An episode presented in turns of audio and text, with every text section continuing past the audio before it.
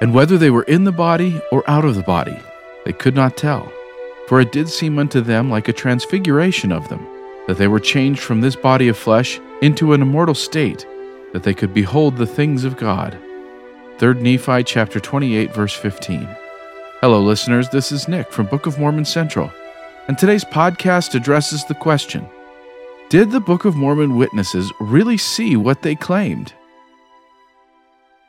The combined testimonies of the three and eight witnesses of the Book of Mormon provide powerful evidence of the restoration. The three witnesses said they beheld the angel Moroni, who showed them the gold plates and other Nephite artifacts. They also heard a voice from heaven declaring the truth of the Book of Mormon's translation. In contrast, the eight witnesses viewed and handled the plates without any accompanying divine manifestations. Throughout their lives, none of these 11 men ever denied their testimonies, which have been published in every edition of the Book of Mormon since 1830. Despite the consistency of the witnesses' testimonies, some have questioned the reality of their experiences, especially the vision shown to the three witnesses. Warren Parrish, while apostatizing from the church in 1838, claimed that Martin Harris has come out at last and says he never saw the plates except in vision. Stephen Burnett, another dissenter, similarly represented Harris as saying that the three witnesses only saw the plates in vision or in imagination. And John Murphy once interpreted David Whitmer as saying that his testimony was based only on spiritual impressions.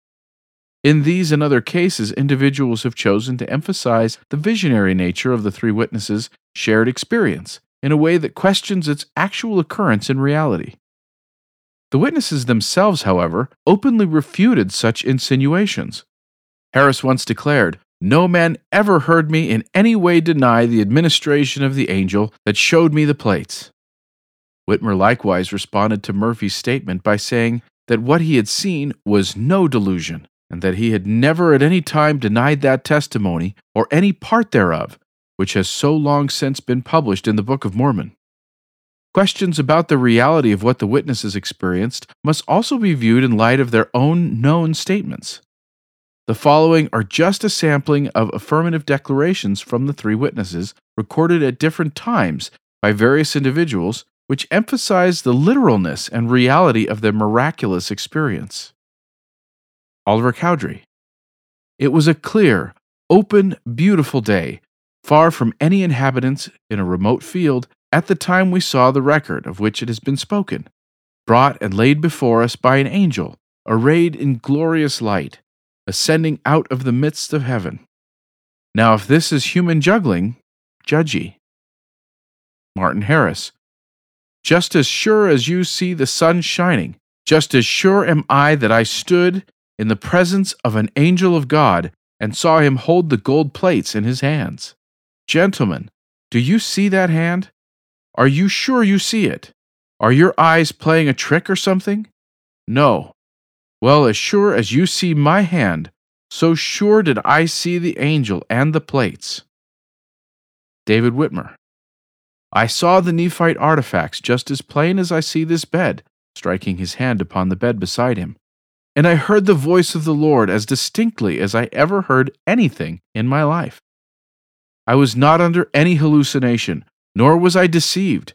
I saw with these eyes and heard with these ears. If these witnesses were so adamant about the literal reality of what they had seen, why did some of their contemporaries conclude that their experience was more imagined than real? It seems that this confusion is mostly due to differing assumptions about the nature of spiritual or visionary experiences. Apparently, some people have assumed that if an experience is spiritual in nature, then it is the same as imagination, hallucination, fantasy, and other less than real perceptions. The witnesses, on the other hand, held no such belief. In fact, their understanding of their own visionary experience is consistent with what the scriptures themselves say about such things. Speaking of one man's visionary ascent into heaven, the Apostle Paul declared, Whether in the body or out of the body, I cannot tell. Mormon expressed similar language concerning Jesus' disciples, who were caught up into heaven. He explained, And whether they were in the body or out of the body, they could not tell, for it did seem unto them like a transfiguration of them, that they were changed from this body of flesh into an immortal state that they could behold the things of God. It appears that in order to behold the angel Moroni in his resurrected glory, the three witnesses were similarly transfigured. This adequately explains the various reports that they saw the plates with their spiritual eyes. At the same time, it accounts for witnesses' insistence that their experience was as real as everyday visual sensations, like looking at sunlight, a bed, or one's own hand. As Whitmer once clarified, of course we were in the spirit when we had the view, for no man can behold the face of an angel except in a spiritual view. But we were in the body also, and everything was as natural to us as it is at any time. The Book of Mormon prophesies that God would call special witnesses to testify to its truth. The literal reality of their experiences is therefore no trivial thing. These divinely appointed witnesses help the Book of Mormon fulfill one of its primary purposes to convince the world that Jesus is the Christ, the eternal God. When viewed collectively, the witnesses' published testimonies are favored by an overwhelming preponderance of evidence. Each of the relevant first hand statements from members of the three and eight witnesses reaffirm their original statements. In addition, the majority of second hand or hearsay accounts of the witnesses' statements from friends, critics, and neutral observers alike also support the witnesses' published testimonies. The hearsay reports that cast doubt on the reality of the witnesses' experiences are, by far, in the minority. And, as has been demonstrated, the witnesses themselves sometimes went out of their way to correct such misrepresentations. As Richard L. Anderson put it, the words of the witnesses do speak for themselves, after analysis clears away garbled versions of what somebody attributed to them. It's also important to recognize that the differences between the experiences of the three and eight witnesses provide mutually reinforcing testimonial evidence. For those who wish to characterize the visionary experience of the three witnesses as mere imagination or impressions, like Parrish, Burnett, and Murphy did, must face the fact that eight men testified under ordinary circumstances that they saw the plates and were even allowed to handle and heft them. On the other hand, those who assume the plates were merely fabricated or were perhaps a genuine artifact with no spiritual value must face the miraculous and unwavering testimony of the three witnesses. Terryl L. Givens has explained. Taken together, the two experiences seem calculated to provide an evidentiary spectrum, satisfying a range of criteria for belief. The reality of the plates was now confirmed by both proclamation from heaven and by empirical observation through a supernatural vision and by simple, tactile experience by the testimony of passive witnesses to a divine demonstration and by the testimony of a group of men actively engaging in their own unhampered examination of the evidence.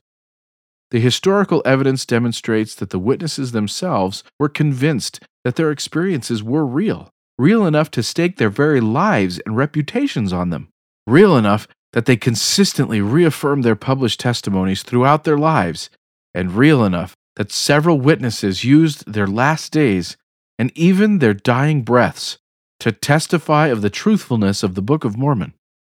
Yet, as persuasive as the testimonies of the three and eight witnesses may be, the Lord doesn't ask anyone to solely rely upon them.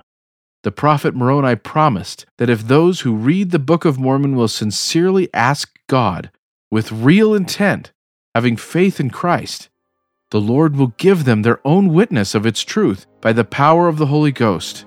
The testimonies of the witnesses are meant to strengthen not replace the spiritual witness of the Book of Mormon that is promised to all who sincerely seek it.